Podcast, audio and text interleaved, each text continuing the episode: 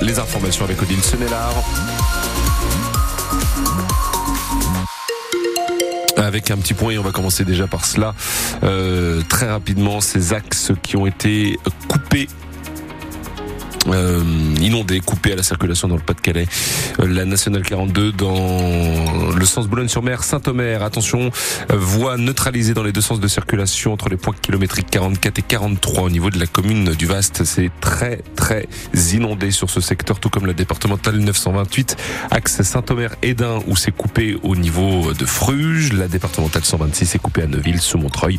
Soyez donc très prudents et s'il vous plaît, ne vous engagez pas sur des voies qui sont déjà inondées. C'est très dangereux. La météo, justement, on attend encore de la pluie et du vent, Odile. Hein. Exactement, la météo toujours euh, pluvieuse avec les averses qui se poursuivent et qui vont même gagner l'ensemble du territoire en seconde partie de nuit, accompagnées de fortes rafales de vent, effectivement, jusqu'à 100 km heure. Euh, demain, le ciel sera toujours couvert. Les pluies devraient être moins soutenues, mais avec toujours beaucoup de vent, jusqu'à 85 km heure et des températures qui seront entre 10 et 11 degrés pour les maximales. Et Odile, c'est terrible, hein, puisque le cauchemar recommence pour de nombreux sinistrés du Pas-de-Calais. Avec le retour des inondations et l'angoisse de voir le niveau de l'eau continuer à monter dans les prochaines heures.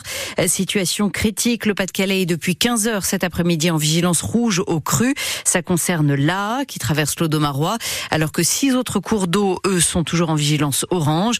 Partout la même colère, le même écœurement des habitants. Euh, c'est le cas par exemple à Blandec, traversé par là, près de Saint-Omer, déjà très durement touché en novembre dernier. Les habitants ont reçu cet après-midi l'alerte de Météo France sur leur téléphone portable, annonçant le passage en vigilance rouge. Alors Adeline et Melvin se sont empressés de sécuriser leur maison et de protéger leurs meubles. Tout est monté à l'étage. En fait, on met tout sur parpaing, tout à hauteur, pour être euh, sûr euh, de ne pas abîmer le mobilier. Il n'y a que les frigos qu'on peut pas monter parce que c'est lourd. Puis dans les escaliers, ça passe pas, mais sinon, c'est compliqué. Tout monter, regardez, même la vitrine, on... je peux pas monter ça. Voilà, on a vu l'alerte sur les réseaux sociaux et du coup, bah, on essaye de limiter.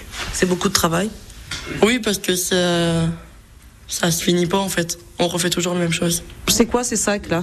C'est du ciel de déneigement. C'est ce que la mairie nous avait donné à la première inondation déjà.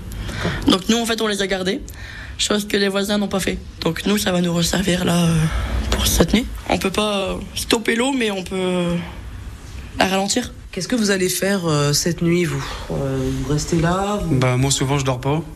Tous les heures je me rappelle et puis je regarde la fenêtre voir si l'eau arrive, si le niveau monte. Euh. Qu'est-ce que vous craignez le plus?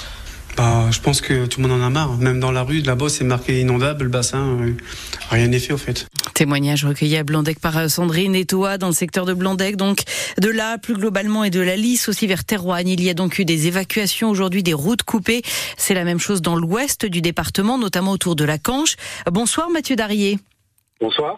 Vous vous trouvez actuellement à Neuville-sous-Montreuil. Mathieu, quelle est la situation sur place ce soir?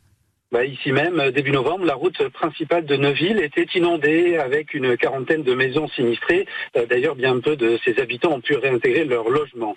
Et cette route principale, elle sera sous l'eau à coup sûr cette nuit ou bien demain matin.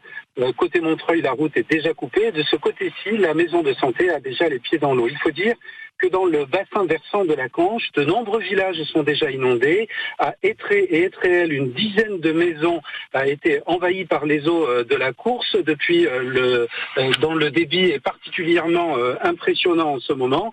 Et puis, et puis, euh, et, puis euh, un restaurant aussi, euh, pardon, est également sinistré du côté d'Etré. C'est la troisième fois depuis novembre. Et la course, c'est justement à Neuville qu'elle arrive sur la Canche, d'où le fatalisme des élus locaux ici. À Brimeux, la Canche a déjà coupé du monde tout un quartier avec de l'eau dans les maisons, une nouvelle fois, alors qu'elle y avait mis des jours à se retirer en novembre, au point que les experts en assurance n'étaient passé dans la commune que fin décembre. Alors qu'il est, il ne pleut plus, mais c'est toute l'eau déjà accumulée qui fait craindre de nouvelles heures difficiles. Merci beaucoup Mathieu Darier en direct donc de Neuville-sous-Montreuil, euh, qui fait craindre le pire effectivement puisque la pluie va continuer à tomber cette nuit et demain sur des sols déjà saturés en eau, ce qui risque de provoquer de nouvelles inondations. Je vous le disais, plusieurs personnes ont été évacuées aujourd'hui. Ça a été le cas par exemple à Rebec dans l'Audomaro. Le camping a été inondé, 17 personnes évacuées. Blanchy-les-Édins. Là, c'est une personne bloquée dans sa voiture qui a été sauvée par les pompiers. Les autorités qui en appellent évidemment euh, pour les prochaines heures à la plus grande vigilance. Également à ne pas s'engager sur les routes inondées avec euh, Clarence, vous le disait juste avant le journal, déjà de grands axes touchés en ce moment même, notamment la nationale 42 ou encore euh, la départementale 928. Compte tenu de la gravité de la situation, le président Emmanuel Macron a annoncé cet après-midi l'envoi, euh, l'arrivée de renforts de 120 nouveaux sapeurs-pompiers dans le Pas-de-Calais, des militaires de la sécurité civile et aussi de nouveaux moyens de pompage. Vous retrouvez évidemment toutes ces informations sur notre site internet et sur l'application ici. Et il y a la une également, Odile. Deux chauffeurs de camions qui sont morts aujourd'hui, l'un dans le Calaisie et l'autre dans la Rajoie. Oui, à quel les pompiers ont été appelés peu avant 8 heures ce matin pour une personne en arrêt cardio-respiratoire dans la cabine de son poids lourd qui se trouvait au port de Calais. Malgré les soins prodigués, l'homme de 50 ans n'a pas survécu.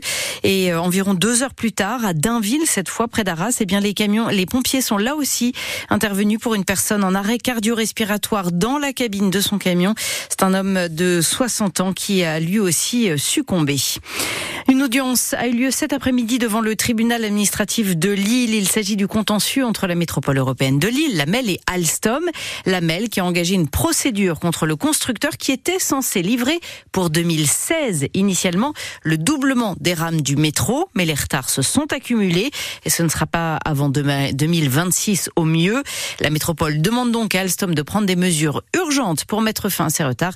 Le tribunal rendra son ordonnance d'ici une dizaine de jours. Au Japon, le bilan est désormais de 5 morts après la collision survenue au sol ce matin entre deux avions à l'aéroport de Tokyo. Collision entre un avion de ligne et un appareil des gardes-côtes japonais dont 5 des 6 occupants sont morts. Les 367 passagers de l'avion de ligne, eux, ont été évacués sains et saufs. L'appareil des gardes-côtes se préparait à décoller pour le département qui a été frappé hier par un séisme qui a fait au moins 48 morts. Leur avion qui devait livrer sur place des vivres et des biens de première nécessité pour les milliers de personnes sinistrées sur place. Enfin, l'heure est au bilan pour les marchés de Noël qui ont égayé notre région pendant tout le mois de décembre et qui ont refermé euh, leurs portes. C'est un carton plein pour celui d'Arras puisqu'il a attiré 1 70 000 visiteurs selon les chiffres communiqués cet après-midi par la ville contre 900 000 visiteurs l'année dernière. La maison du Père Noël a permis à plus de 15 000 enfants de rencontrer qui donc Bah le Père Noël. Exactement.